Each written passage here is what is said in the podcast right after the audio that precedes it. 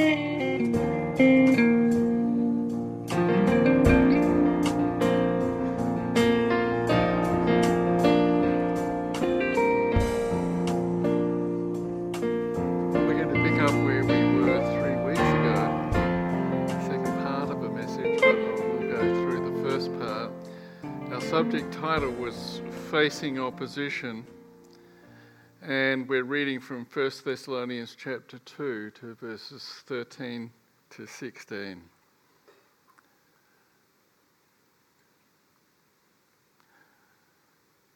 For this reason, we also constantly thank God that when you received the word of God, which you heard from us, you accepted it not as the word of men but for what it really is the Word of God, which also performs its work in you who believe.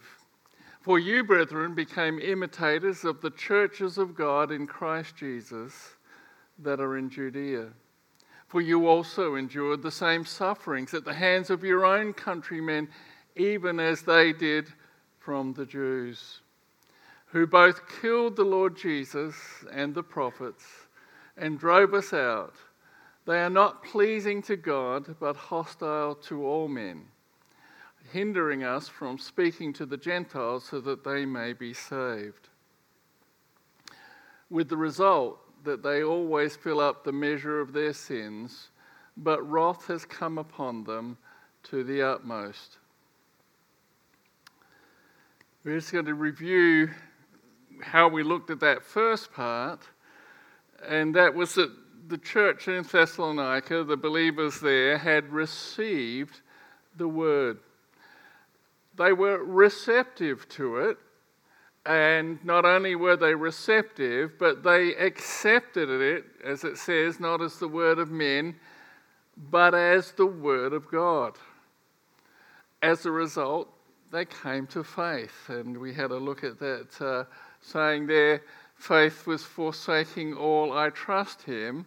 And I found this quote from Martin Luther as well, which I added in. But faith is a living, daring confidence in God's grace, so sure and certain that a man could stake his life on it a thousand times. I know not the way God leads me, but well do I know my guide. And this is where the church was at. And what he's encouraging them is that in their, in their suffering and in their persecution, uh, the work of the Holy Spirit is evident, it's effective. It, uh, it uses the Greek word energeo, from which we get energize. Um, this is not a Duracell battery or an Eveready battery. This is the Holy Spirit performing His work in those who believe. And the result was that they replicated the faithful. They were faithful in spite of opposition. So they, he comments that they were imitating their brothers in the churches uh, in Judea. Remember, the difference here is that the church is largely Gentile. In Judea, the church was largely Jewish.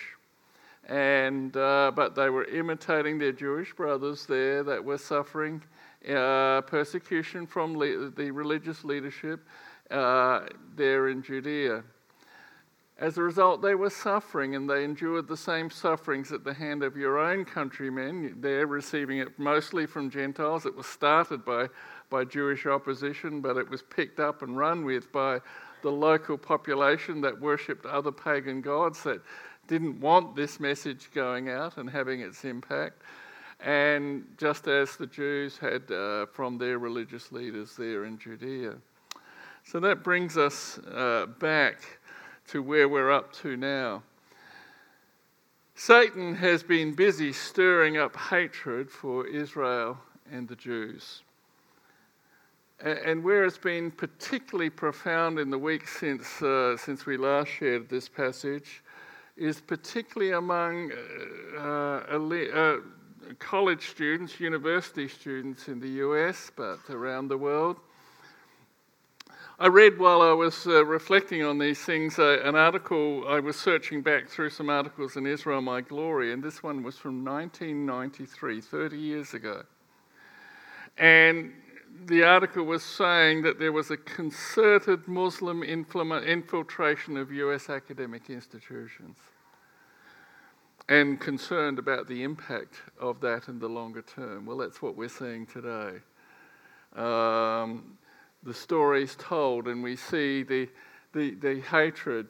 You know, please keep the world clean, and they're putting Jews in the rubbish bin. We haven't seen that stuff since the 1930s. Uh, in fact, there was one, this lady's not the one, uh, that's uh, obviously a, a, a, Muslim background girl, uh, but there was one for a uh, medical student in uh, Norway. She's now been kicked out of that course because of her anti Semitic sentiments. A number of folk, it is coming out that as they've taken these stands, have lost jobs and things like that because of the consequences of their actions. Uh, just that, that, that the demonic hatred that is going on around the world.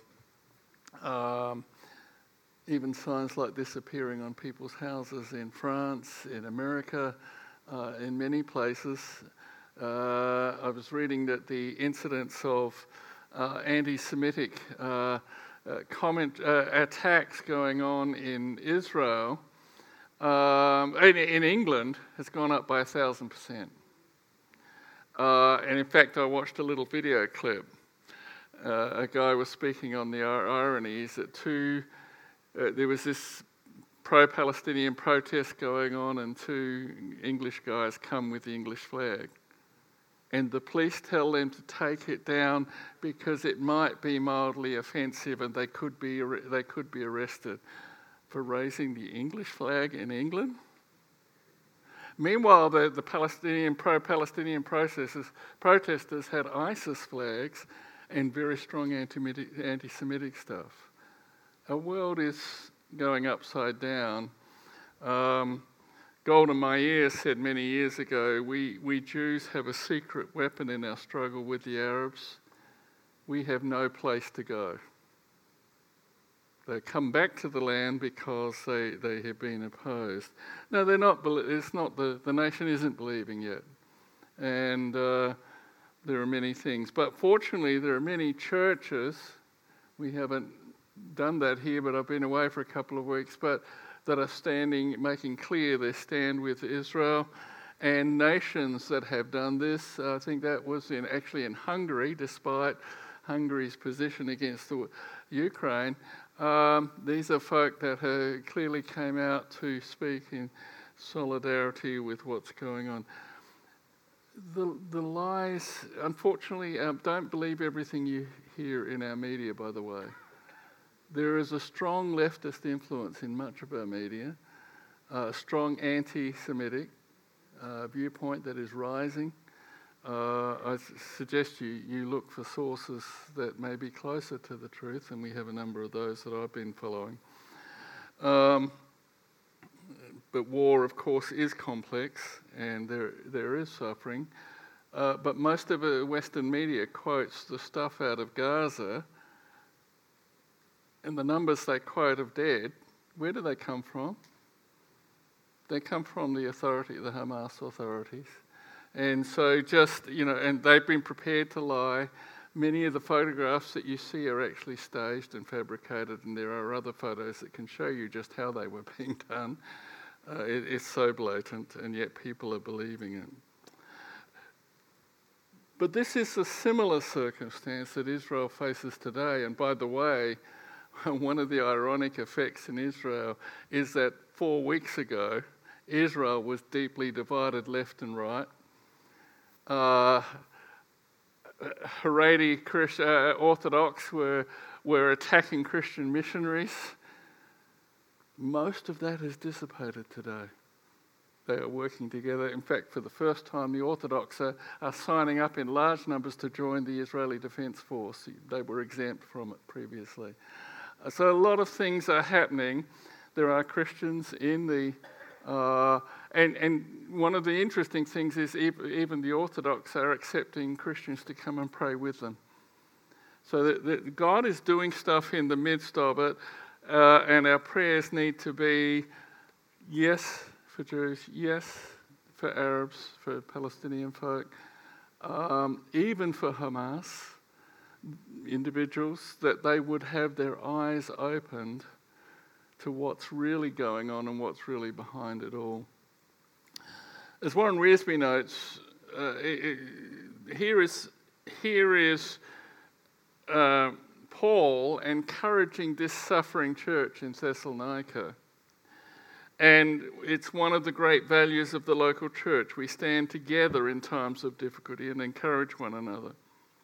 He says it was when Elijah isolated himself from the other faithful Israelites that he became discouraged and wanted to quit. One reason Paul sent Timothy back to Thessalonica was to encourage the believers. A lonely saint is very vulnerable to the attacks of Satan, and we need each other in the battles of life. Now we come to the, the difficult part where he's he's dealing with those who are doing the persecution. And his focus goes first back to the Jewish folk that he had encountered. And remember, Paul was one of them.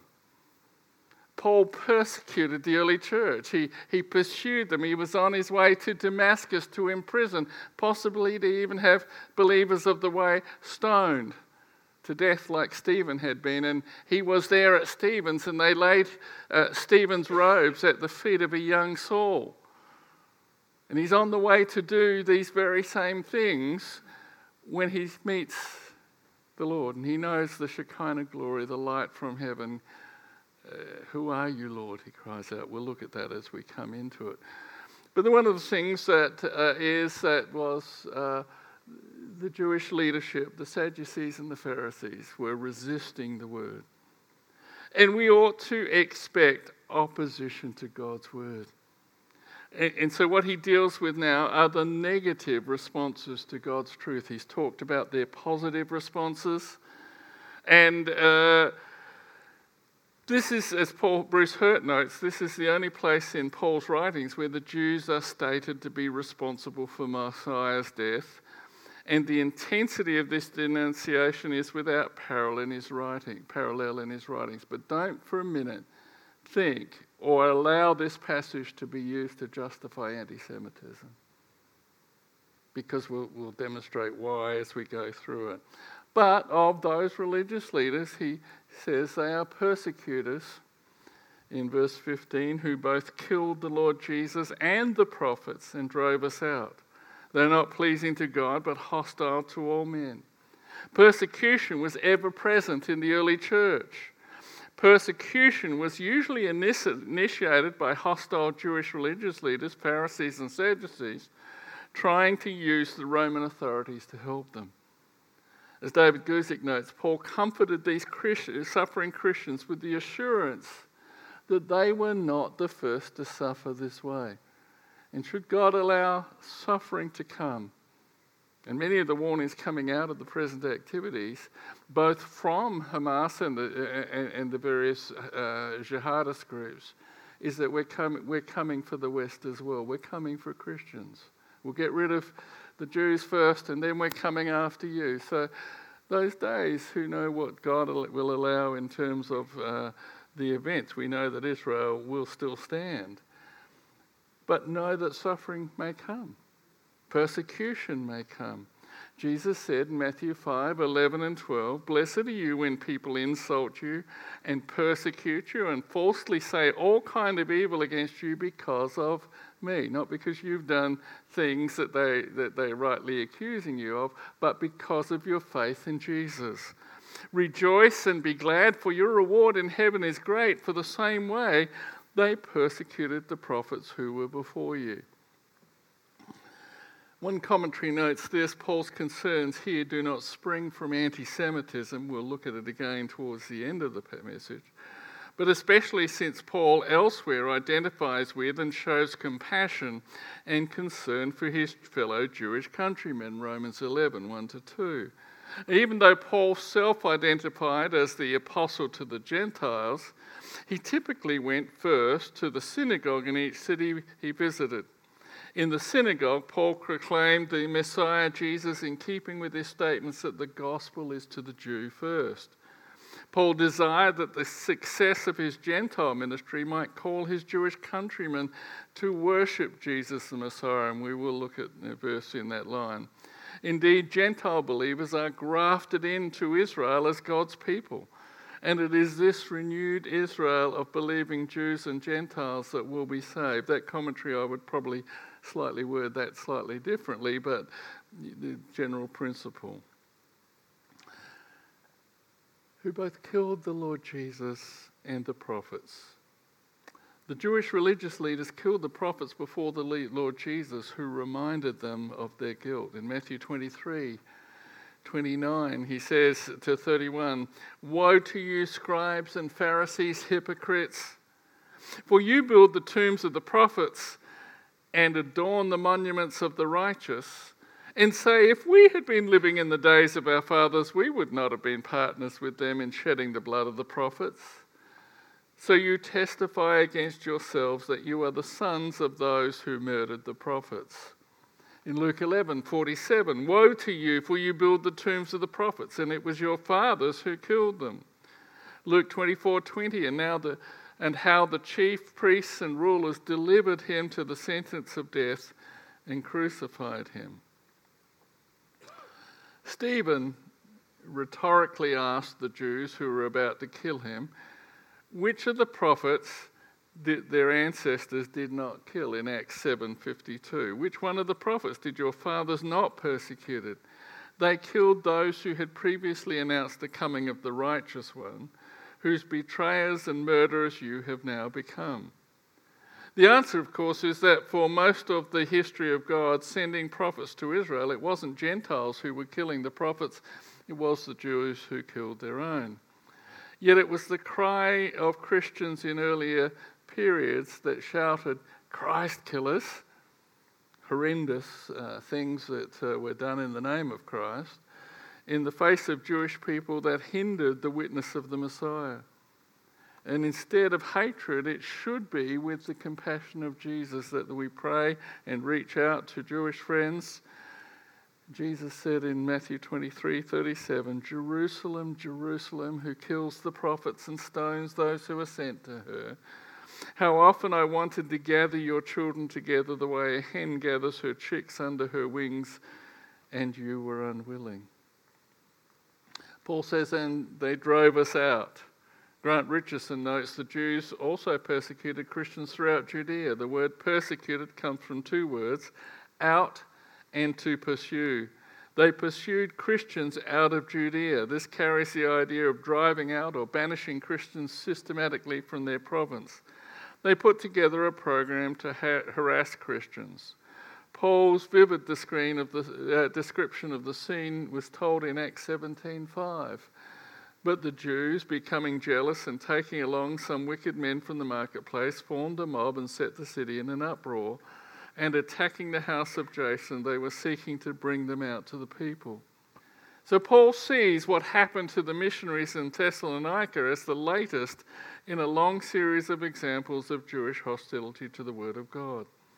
Such hostility toward the church represents hostility towards Christ. And remember, keep this in mind with the uh, Muslim opposition to Jews and Christians. In Acts 9 4 to 5, it says, And he fell to the ground and heard a loud voice saying to him, Saul, Saul, why are you persecuting me? And he said, Who are you, Lord? And he said, I am Jesus, whom you are persecuting. John MacArthur notes when Paul came to Thessalonica, it was no different there. They had conflict with Jewish opponents there. The opposition was constant. He says in 2 Corinthians 11 24 and 25, Five times I received from the Jews 39 lashes. Three times I was beaten with rods.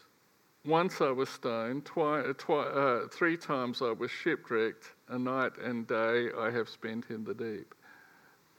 By the way, if you haven't seen what went on on October 7th, and you don't want to see it all, but perhaps you need to be aware of some of the things, the descriptions of what I've seen and heard go far worse even than the things that Paul suffered here. They are horrendous and there is no justification. He was in a severe and life threatening conflict with them all the time, including stoning him to death. And he says, they are not pleasing to God. These Jews were not acceptable to God. His Jewish enemies think they are serving God when they are really not. And do you see a parallel today? The Islamists thinking they're serving Allah, their, their understanding of God, but it's not the true God. They thought that they pleased God by their fanatic religious ideas, but their zeal did not please God at all. No rationalization justifies this kind of action. And it has been troubling to see people justifying the things that happened on October the 7th. There is no justification. In Romans 8 7 to 8, because the mind is set on the flesh is hostile toward God, for it does not subject itself to the law of God, for it is not even able to do so, and those who are in the flesh cannot please God. By implication, he is comforting the Thessalonian Christians with the awareness that they were right, that they are the ones pleasing to God. Those who please God do not primarily please themselves others or others, they please God by faith. Hebrews 11:6 says, "And without faith it is impossible to please him, for he who comes to God must believe that he is, and that he is a rewarder of those who seek him." And in opposing the early church and the message of the gospel, they oppose all mankind. The Greek word here enantios means from in, en, which is in, and antios to set against. It means to be contrary, adverse, hostile, marked by malevolence, often opposition and resistance. Bruce Hurt notes that God's chosen people were set apart by God in order that through them he might bless all men, so departed from their original purpose that here Paul says they are hostile to all men the Jewish religious leaders operated in a way that was contrary to or a reversal of how people should operate. They used hostility as their mode of operation.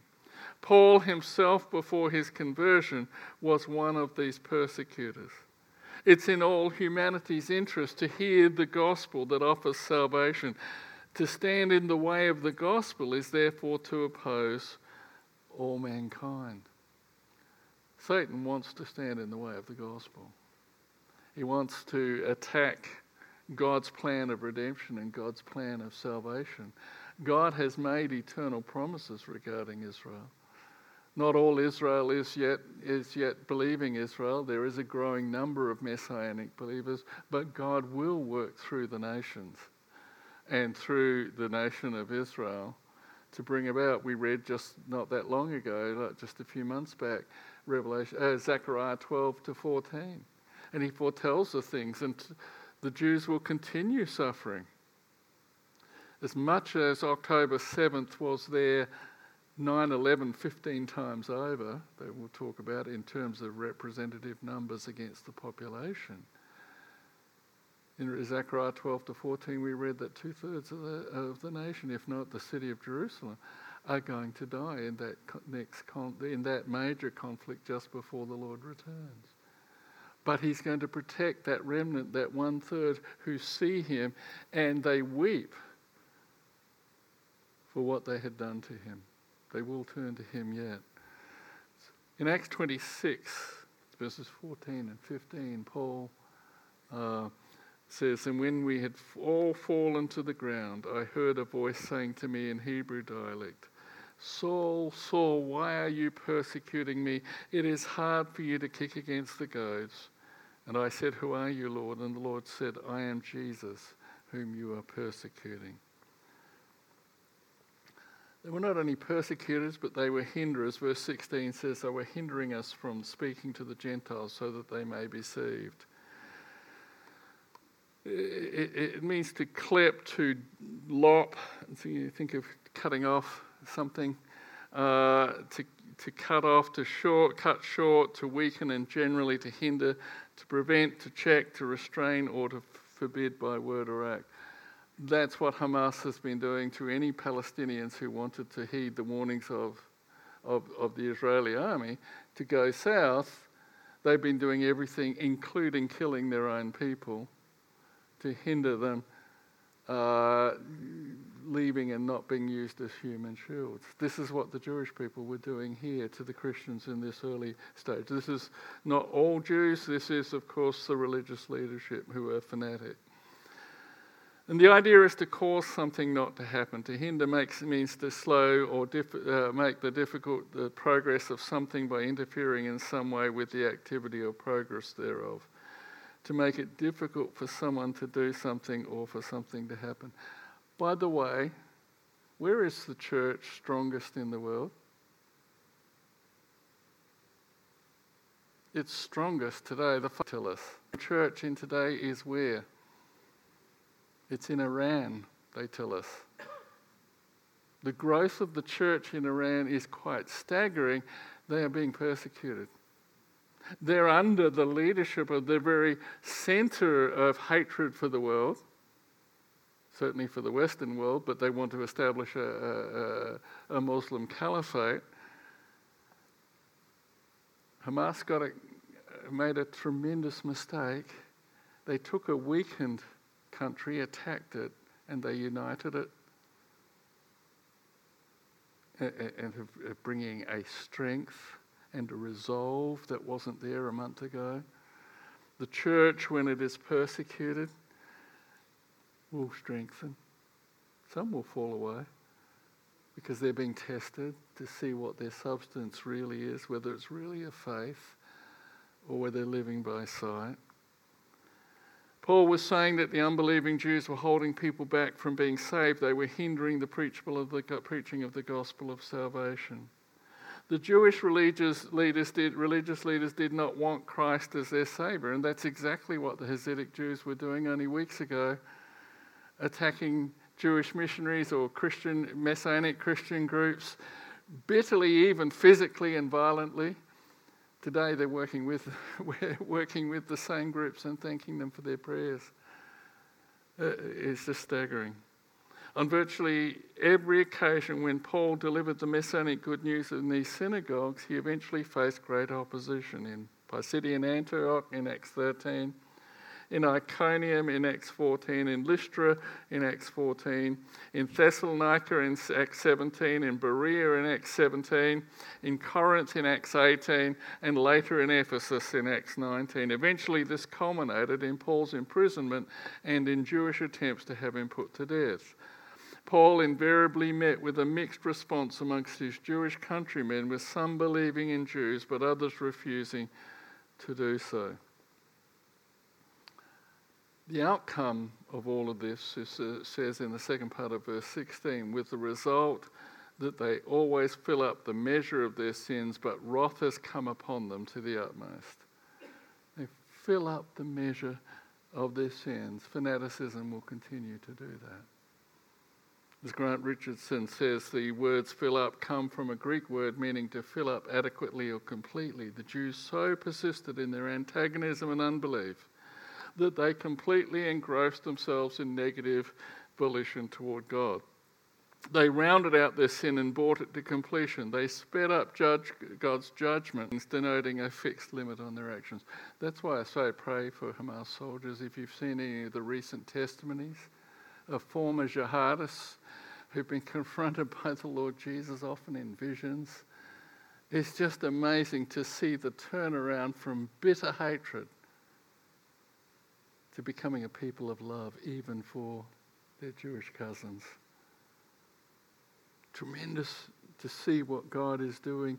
Uh, the same amongst Jews, the same amongst Arabs, amongst Palestinians. The opportunities are there. The persecutors of believers are sometimes allowed to continue their sinful conduct.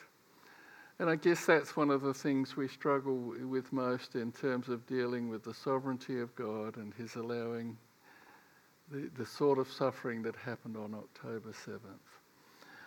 But God will bring it about for His purposes. He doesn't create evil, but He allows it for a time to bear its fruit, and he stands with his own and is faithful. God's response of judgment will unquestionably be seen as an administration of righteousness. There is a limit to God's patience. And the fact that the wrath of God is spoken of here in the present, not the future tense, affirms the certainty that it was in the process of coming even. Now, this is written some 20 years before AD 70. There are a number of things that could be in Paul's mind.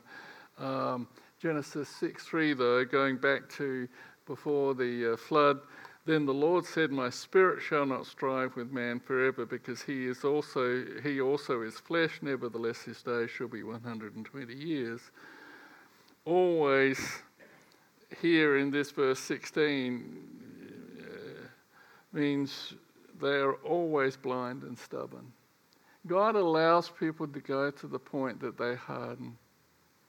Amazingly, he turns some back and brings them to repentance and confession of sin and seeking after Him and totally changes their being. In Matthew 13, Jesus says this to these religious leaders, of, of the religious leaders Therefore I speak to them in parables, because while seeing they do not see, and while hearing they do not hear, nor do they understand. In their case, the prophecy of Isaiah is being fulfilled, which says, You will keep on hearing, but will not understand. You will keep on seeing, but will not perceive. For the heart of this people has become dull. Their ears, with their ears, they scarcely hear, and they have closed their eyes. Otherwise, they would see with their eyes, hear with their ears, and understand with their heart and return, and I would heal them. But wrath has come upon them to the utmost. Uh, actually, if you, you look at it here, and I won't read it out, uh, what Paul's saying here is an exact parallel to things that Jesus had said earlier, speaking of, of these things. Such opposition to the Messiah of God rightly deserves God's wrath. And the word come upon means to anticipate, to reach, to attain. God's wrath has reached them sooner than they expected it, and it overtook them. Of course, uh, they were going through the times where they're stirring up the Romans and, and things were happening. John MacArthur notes, has come is in the aorist tense, which is a particular Greek uh, text, tense, which affirms that Paul was so certain that divine wrath would come that he expressed the notion as if it had already occurred. And historically, it had occurred in the Babylonian exile um, in Ezekiel 8 to 11. His expression likely includes the destruction of Jerusalem in AD 70, although then nearly 20 years off. And it denotes the eschatological, that is, the prophetic wrath to come when Jesus returns to earth in judgment in Revelation 19 but primarily the expression points to the, the damnation of people who reject God. That too was so certain that Paul could write it off as if it had already occurred. Those Jews, the, the, those performing the persecution and opposition, had met all the prerequisites for future damnation. In John 3:36, Jesus said, "He who believes in the Son has eternal life." But he who does not obey the Son will not see life, but the wrath of God abides on him. And Warren Wiersbe notes, uh, in one sense, judgment had already fallen on Israel, for they were a scattered people, and their nation in Palestine was under Roman rule.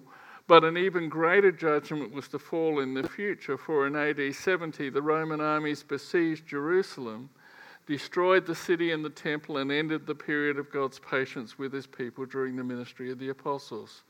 It is tragic but true that the righteous suffered because of the sins of the wicked. Saints have been saved to the uttermost, but sinners will experience wrath to the uttermost. Hebrews 7:25 says, "Therefore he is able to save to the uttermost." From this is from the ESV, not the New American Standard uh, save completely is the New American Standard here. To save to the uttermost those who come to God through him, since he always lives to make intercession for them. And in Hebrews 4 2, the writer says, For indeed we have had good news preached to us, just as they also, but the word they heard did not profit them because it was not united by faith in those who heard. Now, the only proper attitude towards the Jews who killed Christ, the Jews who killed the prophets, the Jews who pursued and endeavored to kill the apostles, is the attitude of Christ who sought to forgive them, of Stephen who sought that God should not hold this sin against them, of Paul who grieved so deeply he could have wished to give up his own salvation for theirs. This, this should be the very heart of compassion towards these unbelieving people. And I say again, the same for Muslims. The same uh, for those who've, course, done these horrendous things. We are called to love our enemies. You know, we recoil at that when it comes to facing bitter persecution, bitter suffering. Uh, surely, Lord, I could have an exception for not loving this one. Look at what they've done to me. But he calls on us to love our enemies. Pray for our, your enemies. So this is one of the things in this time, whether, whether it be from a Jewish perspective or from a Muslim perspective, we need to be praying. In Luke 19:41, we read, when he approached Jerusalem, he saw the city and wept over it, saying, If you had known this in this day, even you, the things which make for peace but now they have been hidden from your eyes. Paul says in Romans 9 1 to 8, and I'm just going to review a few things here to get the perspective that Paul is not being anti Semitic. Uh, Paul is deeply burdened for the Jewish people, even though he's an apostle to the Gentiles. In Romans 9 1 to 8, he says, I am telling the truth in Christ. I am not lying. My conscience testifies with me in the Holy Spirit that I have great sorrow and unceasing grief in my heart. For I could wish that I myself were accursed, separated from Christ for the sake of my brethren, my kinsmen according to the flesh, who are Israelites, to whom belongs the adoption as sons, and the glory, and the covenants, and the giving of the law. Is Christ according to the flesh, who is over all, God blessed forever. Amen. But it is not as though the word of God has failed, for they are not all Israel who are descended from Israel, nor are they all children because they are Abraham's descendants. But through Isaac your descendants will be named, in other words, through faith. That is not the children of the flesh. Uh, that is, it is not the children of the flesh who are children of God, but the children of the promise are regarded as descendants. In Romans 10 1 to 4, brethren, my heart's desire and my prayer to God for them is, is for their salvation, for in accordance with knowledge. For not knowing about God's righteousness and seeking to establish their own, they did not subject themselves to the righteousness of God. For Christ is the end of the law for righteousness to everyone who believes. And in Romans 11, 1 to 5, I say then, God has not rejected his people, has he? May it never be. For I too am an Israelite, a descendant of Abraham, tribe of Benjamin. God has not rejected his people whom he foreknew. Or do you not know what the scripture says in the passage about Elijah, how he pleads with God against Israel? Lord, they have killed your prophets, they have torn down your altars, and I alone am left, and they are seeking my life. But what is the divine response to him? I have kept for myself 7,000 men who have not knee, uh, bowed the knee to Baal. In the same way, then, there has also come to be at the present time a remnant according to God's gracious choice in Romans 11 11. I say then, they did not stumble so as to fall, did they? May it never be. But by their transgression, salvation has come to the Gentiles to make them jealous. All of mankind is left with a choice. in how we respond to God's truth. Much of the world is choosing against the things of God in their pursuit of blindness. Where is the hatred for Israel coming from? It's coming from a demonic root. And in blindness, many just go along with it, stirred up by the crowd, stirred up by the authority. But of course, we must deal ourselves. Have you received the Word of God as the Word of God? As Paul says, as it really is. Have you responded to Him by faith? And are you walking with Him by faith? We are in this desperate time. We should be praying for the peace of Jerusalem, because that's what Scripture tells us to do, and that is ultimately the fulfillment of Messiah's coming. When the Prince of Peace, only when the Prince, there'll be a false peace before it during the Great Tribulation, but only when the Prince of Peace himself reigns from Jerusalem will there be a peace for a thousand years. So we're to pray for that peace to come. It will mean that there will be great turmoil at times in God's plan and history as He's working it out.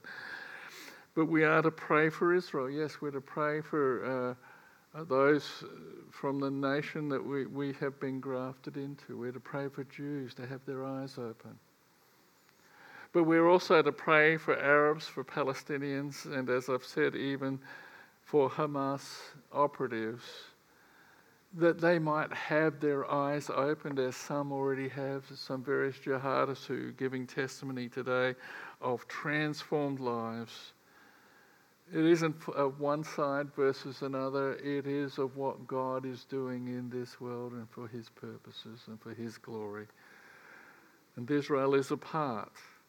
Although much of the church denies this, Israel is a part of God's plan and His purposes.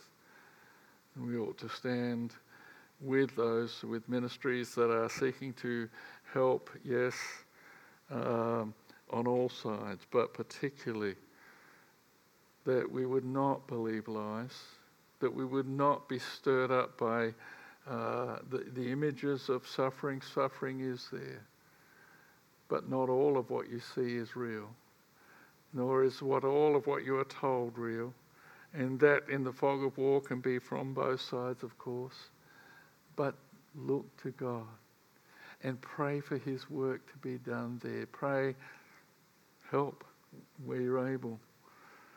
Um, I was disappointed two weeks ago, it might have been last weekend. Global Mission Partners had a, uh, and I noticed this week it's changed. They, they were calling for a prayer for the Middle East.